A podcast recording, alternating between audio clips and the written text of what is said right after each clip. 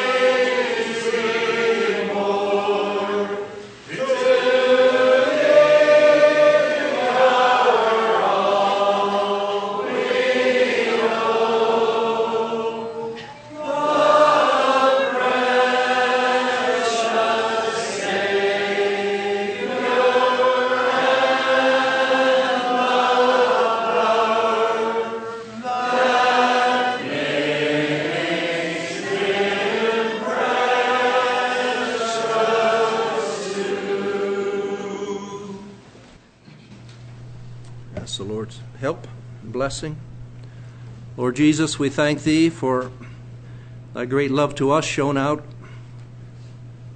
on Calvary's cross when Thou dost allow Thyself to be taken by wicked hands, to be crucified and slain, shed Thy precious blood. We thank Thee that we can rejoice in what Thou hast done, and that victor's cry, It is finished. And we love to look up by faith through the open heavens and to see Thee there, seated upon Thy Father's throne, crowned already with glory and honor, soon to come and take Thy rightful place in this world. But in the meantime, we are humbled as we think of what Thou art doing now. Thou hast called out of Jew and Gentile a people for Thy name, and we find ourselves part of that wonderful company, Lord Jesus, to be members of thy body through faith in thyself and in thy finished work. We thank thee, blessed Savior, and now as we open thy word for a few minutes, we look to thee that thou would help to organize the thoughts of the speaker that we might have before us from thy precious word, that which would be for our help and encouragement. We ask it, Lord Jesus, in thy worthy and precious name. Amen.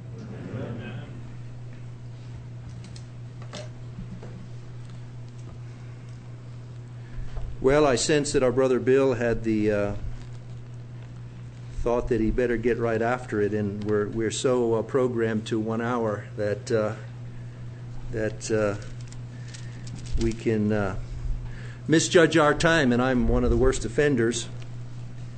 Uh, not to worry though. I, when, when Stan is in this room, I always try to finish on time. Um, but no, I was I was my first experiences ministering the Word of God. It wasn't there wasn't any clocks really, so we went on for a while until we all got tired and we had a sense it was done. So, so I had to be uh, rehabilitated uh, as I got a little older and keep it to 60 minutes. And now you guys are raising the bar. We're going to do 45 here, and that should be fine.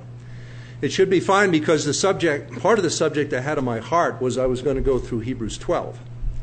And so we've already gone through Hebrews 12, so there should be no problem here getting through. So we'll see how the Lord directs. But just to start with a scripture in Psalm 8.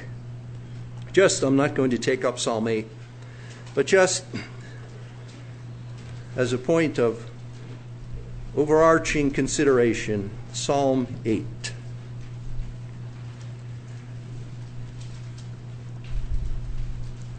Let's just start with verse 3. When I consider thy heavens, the work of thy fingers, the moon and the stars which thou hast ordained, what is man that thou art mindful of him, and the Son of Man that thou visitest him? For thou hast made him a little lower than the angels, and crowned him with glory and honor. This question, What is man? comes up, is quoted in different places in the scripture, as many of you know. I like to think of it here What is man? as if the psalmist is asking the question rhetorically. I'll tell you what man is. Man is the one in whom the entire counsel of God is going to be centered for all eternity. The man, Christ Jesus. I've appreciated, a brother pointed out to me, you know, we often talk about the counsels and purposes of God. And a brother pointed out to me, it's not counsels when it comes to God, it's counsel, it's singular. So, being the kind of person I am, I got out my old fashioned Strong's Concordance and I worked down through every verse, and, and he's right. I could not find any place that it referred to God. Counsels in the plural. All his eggs, so to speak, are in one basket. They're in that man, Christ Jesus, who was with him throughout all eternity as a son with the Father, daily his delight. And as you and I know, and our whole eternity now is tied with the fact that the Son of God has come and has given us an understanding that we might know him, that we might be in him, that we might possess eternal life, which we possess even now.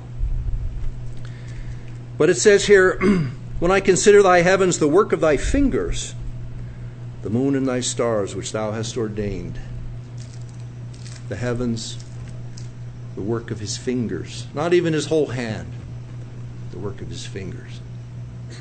The work of atonement, we know, will be memorialized, it seems to me like throughout eternity, with his hands, graven on his hands. and so when we think of the work of God, we think of the work that is already accomplished. And the Word of God calls that the gospel concerning His Son. And in business, sometimes they say, well, you should have a like an elevator speech. So if you're in an elevator and there's a potential client there, you should be able to tell them between the lobby and such and such a floor everything that your business is about. God is way better at that than men are. And he starts in the book of Romans and he says the gospel concerning his son. It's all about him. And you know, there's an aspect of the gospel which I came to appreciate pretty early in my Christian life because there was a steady stream of of brothers from a, uh, the gathering in Montreal and Ottawa. They used to flow down through Maine, where I lived, out into the tent work, to the gospel work. And they would come through our little tiny meeting there. And we got a lot of really good teaching, and we got a lot of good gospel teaching. They came into our meeting and they didn't preach the gospel so much as they taught it.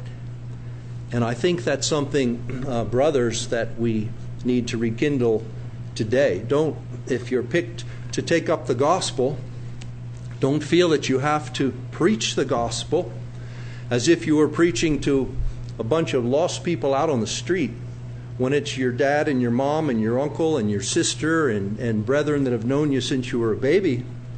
But it's so edifying and so profitable, we could never exhaust even to take up the various aspects of the truth of the gospel of the grace of God. It was prophesied of by the prophets down through the ages, but now it's been manifest in these last days for you and me. The gospel concerns his son. And just to not take too long, if we turn to 1 Peter chapter 3, in one verse, we have several aspects of the gospel, of the work of God that he accomplished through his Son on Calvary's cross. First, 1 Peter 3 and verse 18. For Christ also hath once suffered for sins the just for the unjust, to bring us to God.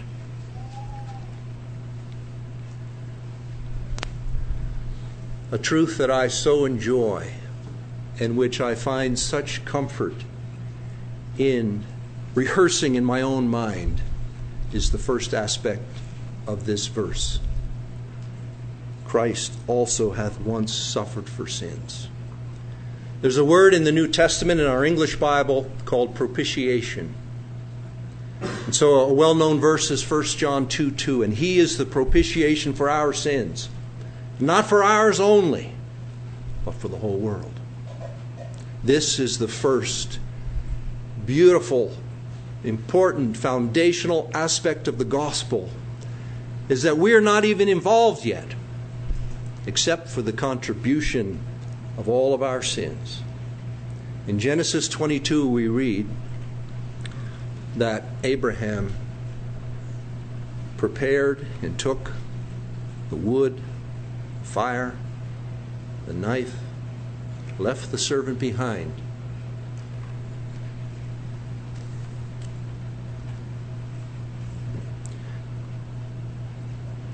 It said, they went both of them together. Nobody else. Father and Son. So on Calvary's cross, it's not the Father and the Son during those hours of darkness, it's the man, Christ Jesus, offering himself as a sacrifice for sin and to put away the outrage, the stench of sin before a holy God. It wasn't just 30 years or 33 years of anticipation leading up to that. And I suppose you and I could say it wasn't even thousands of years of anticipation. But God had that work in view. He had that purpose in view. That not only would his son be exalted, but he would be exalted in these many sons he would have brought home to glory. And there was no other way that you and I could step one inch closer to that glory than by the work of his Son. Propitiation is the side of the cross that has to do with God, with what has been an offense and an outrage to God in a world that he made. And if no other sinner or no other person was blessed by that, what a great work still that he took away sin by the sacrifice of himself. The Lamb of God taketh away the sin of the world. Holy, holy, holy thing done there. Little wonder.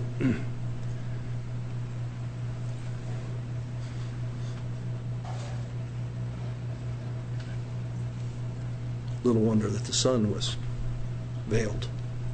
Little wonder when what took place at Calvary's cross.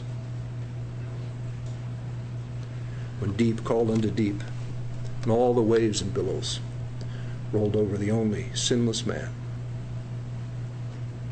I've been in the construction business all my life, since I was a teenager.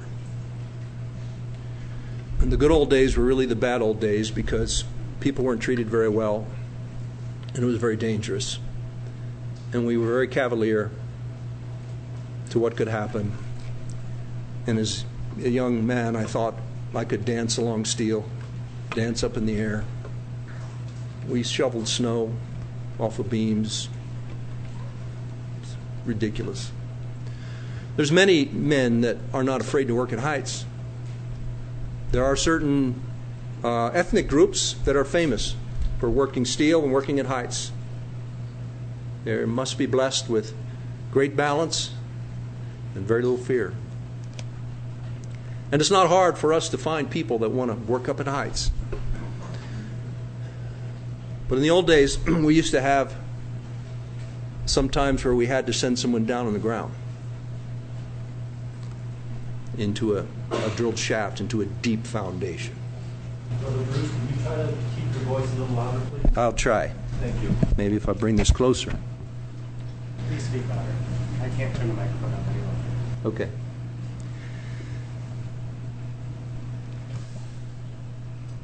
There are deep foundations that are drilled deep in the earth. We still do this today. And there's an institute called the Deep Foundations Institute, which meets around the world, of which I think I may still be our company's representative. I can't remember. But these foundations, it's hard to find someone. Sometimes you have to go down and someone has to verify that something didn't happen or that the reinforcing steel or the, or the rock walls or the soil walls or whatever are still in place. It's very hard to get somebody to go down into those depths. And me, myself, I do not think I have any phobias. But I could have an I, I would have a nightmare if I thought of going down into one of those shafts, no matter how many safety apparatus they put on me or above me. But the Lord Jesus went down to the very bottom. and he did that for God. And just like in type in the book of Daniel, there's a conflict. The king loved Daniel and didn't want, the last thing he wanted to do was to throw Daniel in a den of lions. The law of the Medes and Persians says he must die. He must be thrown into the law, into the, with the Medes and Persians, into the, uh, the den of lions. I'm going to try to speak louder. And so you know the story, and the king has spent a sleepless night. And then he comes and they take the stone away. What suspense, I think of that when that king, oh, Daniel. And then the voice comes up from the deep, O king, live forever. What delight, what delight that that king, he hasted to take him out of that den. Righteousness was satisfied. He was thrown into the den of the lions and now he could bring him out. A picture, really, of course, of a certain aspect of the work of Christ. Righteousness now has been satisfied, God's holiness maintained, and that deep foundation has been laid. And it's a foundation so deep, so powerful, that it can carry anything that the purpose of God would put on that foundation. And I love to think of that aspect of the work of Christ. That he died for God, that he had God before him. And I love to think of it as the foundation that you and I can go out to the vilest sinner, homeless man, whatever sinner you can think of in your mind, and you can say, you know what? God loves you. I know that. God loves you. I know that from this book. And I know that Christ died for you. And on the basis of what he did, I can extend to you an invitation that if you put your trust in Him, if you lay hold of Him, you can be saved from all your sins. You can be forgiven from all your sins. And you can have blessings that it would take me the rest of the day to unfold to you, and you can have them immediately based upon that holy work on Calvary's cross. He is the propitiation for our sins, and not for ours only, but for the whole world. The stench of an unbeliever's sins that goes off into a lost eternity will not forever be odious, obnoxious to God, because the Lamb of God will have taken away the sin of the world. Wonderful.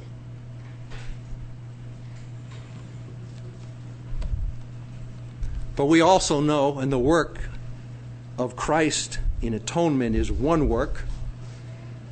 And the scriptures sort of kind of pull back little parts of it so that we can understand, is the way it seems to me. It's one work, we need to remember that. But so now what? What a great work he has accomplished on Calvary's cross. God is not only satisfied, he's glorified. If you fix something that was broke and you restore it to the person just the way it was, they will perhaps be satisfied. But as the type in the Old Testament, when someone takes something away, they are to add the fifth part. And the Lord Jesus has added the fifth part in that he has brought glory to God. Think of it, even on the occasion of sin entering the world. So God is glorified now. As we were saying in the reading meeting, I think it was this morning, I have finished the work thou gavest me to do. I have glorified thee on the earth. In the construction business, we don't let, generally, we don't let the people building the work attest to its quality. We have other people do that for obvious reasons.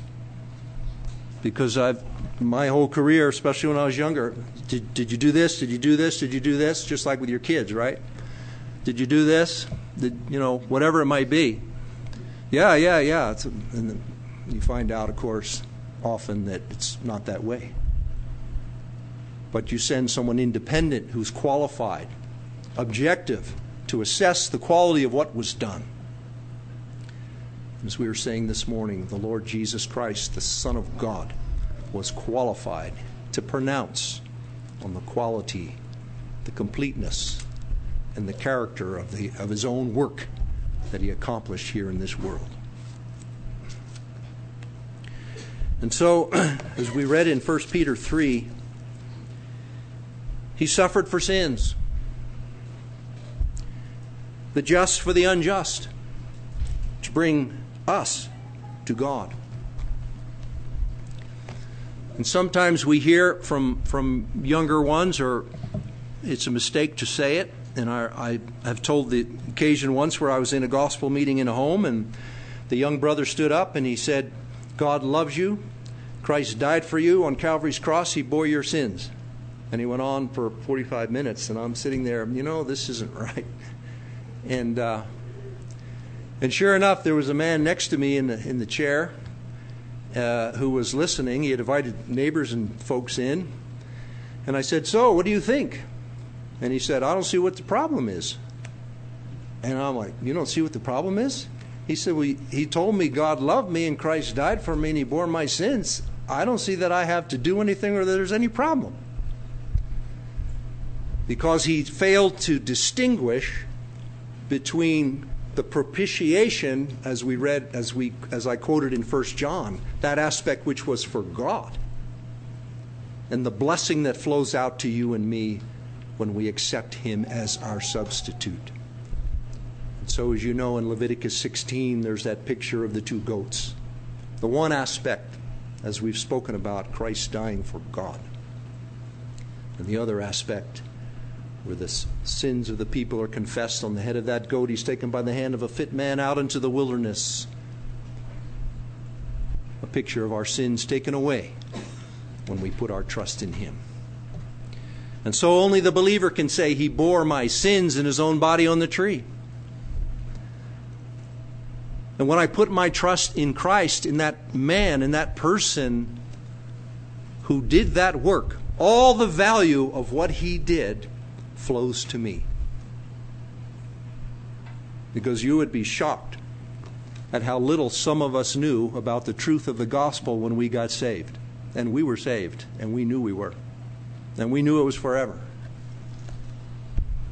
But if someone gave me a quiz, like you would give to the children tomorrow morning, maybe, about the blood of Christ and the death of Christ, I'd have been guessing. If it were multiple choice, I would have been guessing.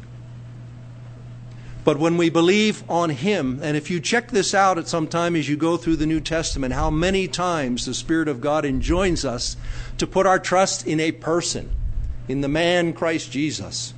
Far, I don't know the percentage, many more times than it tells us to put our trust in His work. And again, I say, when you put your trust in Him, all the value of what He did flows out in blessing to you and me. He knows what He did, and God knows the value of what He has accomplished. All flows to me. So that's an aspect of the work of God that we call, or the scripture calls, atonement. The foundation where God can be just in justifying the sinner. Where righteousness and peace have now kissed one another, and mercy and truth are met together at the cross. And so, how do you and I, we kind of jumped ahead, how do you and I, how do we, as it says at the end of that verse, the just for the unjust, that he might bring us to God? How do I get brought to God? How am I reconciled to God? And so, you've probably heard speaking to souls, as I've heard speaking to souls, and I tell them about the work of Christ, and they say, Well, that's, yeah, I agree with that. God did his part, and you have to do your part. your part is the rather unseemly part of all those sins and my sins heaped upon his head. And so, how is it that I get the blessing? And it's at a pretty young age we learn that it's through faith. It's through faith. And so, how does that faith come? Where does that faith come from? And so, if we were to turn to Ephesians 2, we read, By grace are ye saved through faith, and that not of yourselves, it is the gift of God, lest any man should boast. And so, I was there in, in anguish deciding in a little house in Palmyra, Maine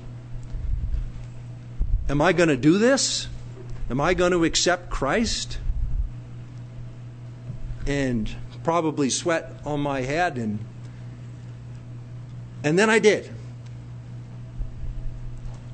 So, hooray for me, right? And then I got saved, and then in a few weeks, the Lord sent a brother down, took me under his wing, and he taught me. And he said, You know, brother, you didn't find the Lord, He found you. And I learned a truth that, that we've been enjoying and teaching for decades. As the illustration is often used, like in this meeting room, that on the outside of the meeting room there's, a, there's an invitation that says, Whosoever will may come. And it says, Come. And whoever preaches the gospel tonight is going to forget and ignore some of what I will probably say in the next five minutes and press upon souls their responsibility. Because man is responsible. You're responsible for what you've done in your life, you're responsible for everything in your life. You're also responsible to obey the gospel. because it's a command of God. God has commanded that all men should repent and believe. And so I, I thought it was something I did. And then I, as a brother taught me, I got it. It says, just then you come inside the meeting room and you look back over the same door that said, Come, and it says, Chosen in Christ before the foundation of the world. And I say, Wow. And I've been saying that in my soul ever since. And you know, sometimes people say, What's fair? That's not fair. He chose that one, he didn't choose that one. That's not fair. I say, You're right. The gospel is not fair. What's fair about the only sinless man bearing my sins on the cross of Calvary? We are so far beyond fair, I don't even want to talk about fair anymore. There's nothing fair in the gospel, it's beyond fair. But the gap between my inability to understand why he would choose me and the fact that he did results in worship and thanksgiving in my soul. When the woman when the Lord met the woman at the well of Sychar, he expressed to her that that's what the Father was seeking was worshipers. Now I know I'm going to move on here, but I know that a lot of young brothers lately are troubled with the truth of election. And it has come up in general meetings, and it astonishes me, to be frank. Because to me, it's a foundational truth that I was taught in my first months as a believer. Because without it, nothing really in the New Testament really fits. And with it, everything fits together that we understand. And if we understood more, we'd see more how it all fit together. Let me just read, for the sake of time, two verses. Second Thessalonians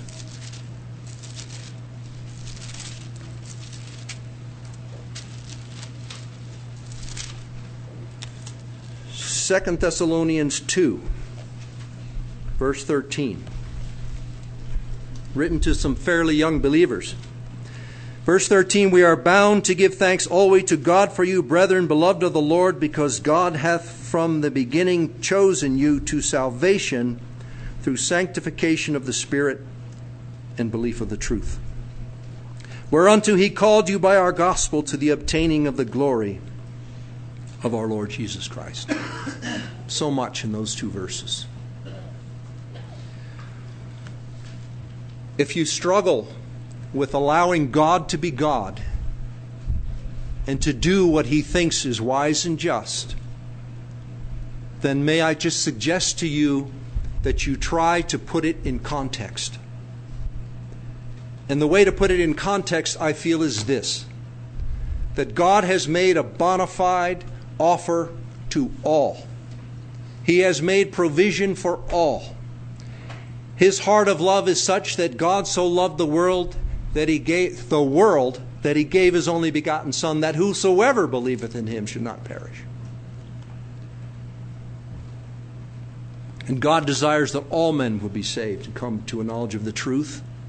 And to back up that desire in, the, in his heart of love, he has made provision for all to be on that deep, deep foundation laid by Christ on Calvary's cross. That offer has gone out to all, as Paul said. And so, did some accept and some not? No. The parable is plain that all began to make excuse. This excuse, that excuse, the other excuse. And no man of his own volition, of his own will, would accept that offer.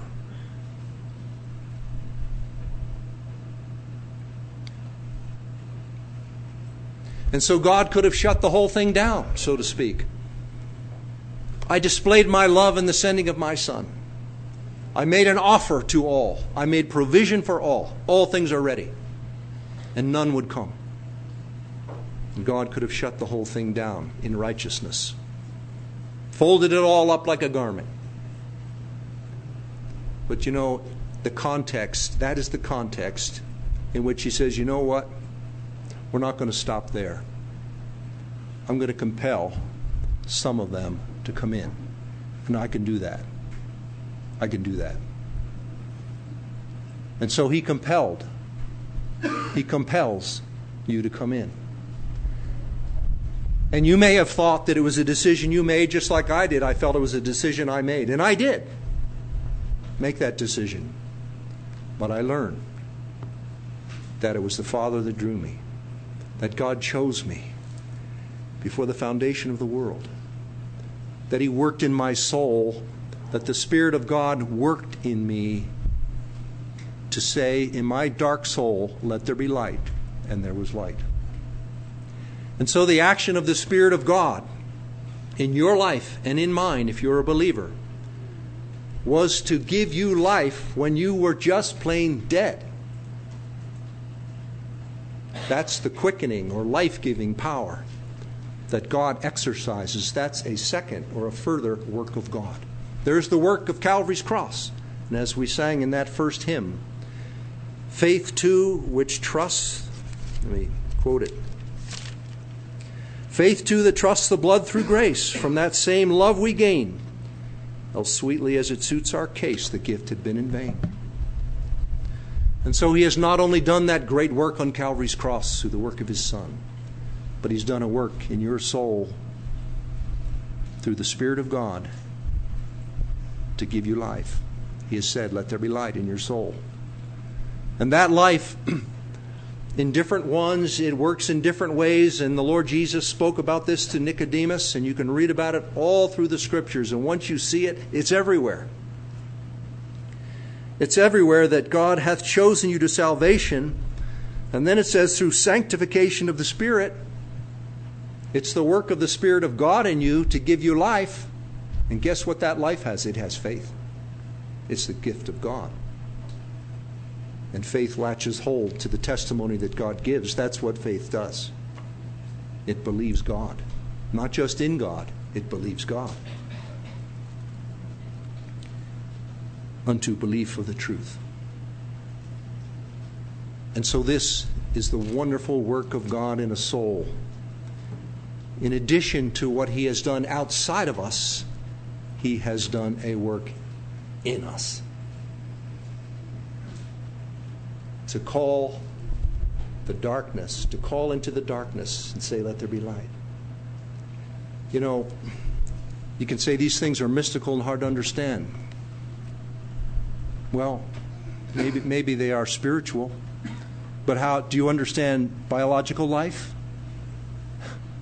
Do you understand natural life? Biological life? Who understands that? Get the greatest scientists in the world and put them in this room. They don't understand it.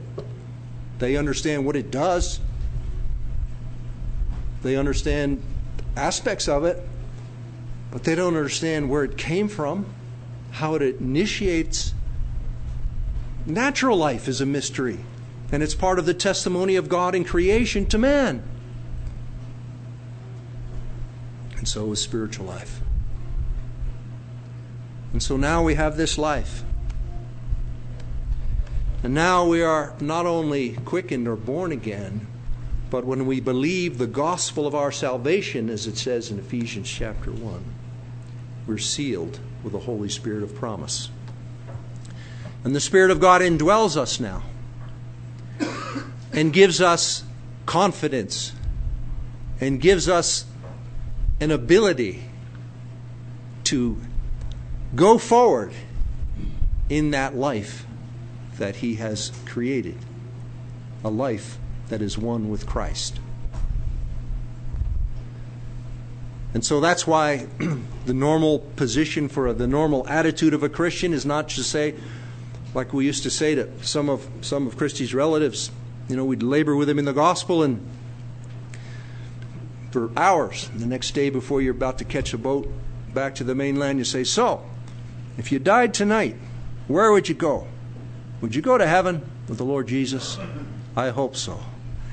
And you just you're, you're a little disappointed. Because there hasn't been that last part of that verse in 2 Thessalonians 2 unto belief of the truth. But let's turn briefly to Philippians chapter 1. Philippians 1, verse 6. We talked about the optimism or confidence. Philippians 1 being confident of this very thing, verse 6 that he which hath begun a good work in you will perform it until the day of Jesus Christ. Turn over to the second chapter, I think it is, of Philippians. Second chapter, verse 13. It is God which worketh in you, both to will and to do of his good pleasure. So now we have another aspect of the work of God. He's done a work outside of you and me, the Father and the Son. The man Christ Jesus accomplished the, the work of atonement on Calvary's cross before any of us were born. And then he does a work in your soul, whether you're three years old or four years old or 50 years old, to quicken you, to give you life. And with that life, you've, you've attached by faith to the person of Christ. And the Spirit of God has sealed that work in your soul. And now you are connected to Christ for all eternity. And so at that point, obviously, we could all just say, okay, isn't that enough? No, it's not enough. It's not enough for him. And so, when I was first saved, and maybe it was this way for you, you thought, well, I remember thinking, as we sometimes say a little bit irreverently, just stick a fork in me. I'm done. I can remember that feeling like it was yesterday. My whole life is now a success. Just stick a fork in me. I, I'm saved. I'm going to heaven. I'm going to be with Christ and like Christ. There's nothing left. And what a thing to discover through my brethren's teaching, through the Lord, that it was just the beginning of my life. It's just the beginning of a life, as we had before us in Hebrews 12, which I had thought to step to, but I don't have time now anyway. But in Hebrews 12, we see that God refers to his active work that goes on with you and me today and tomorrow and as long as he sees fit to do it, because he has an interest in us morally. He could have just taken us out of here one by one when we got saved. We could be waiting in that other room. We could we would be unclothed. We would be us, we would be us without a body, waiting for that great day. He could have done that. But no, he's left us here. He really sent us here. And he has a purpose for us here. If we read in Romans 8, a sweeping summary of God's work, Romans 8, in verse 28, to pick up the context, we know that all things work together for good to them that love God, to them who are the called according to his purpose. For whom he did foreknow, he also did predestinate to be conformed to the image of his Son, that he might be the firstborn among many brethren. Moreover, whom he did predestinate, them he also called, and whom he called, them he also justified, and whom he justified, them he also glorified. You've been chosen. You've been chosen for a destiny that he chose. That destiny is to be with Him, to be like Him, to be conformed to the image of His Son.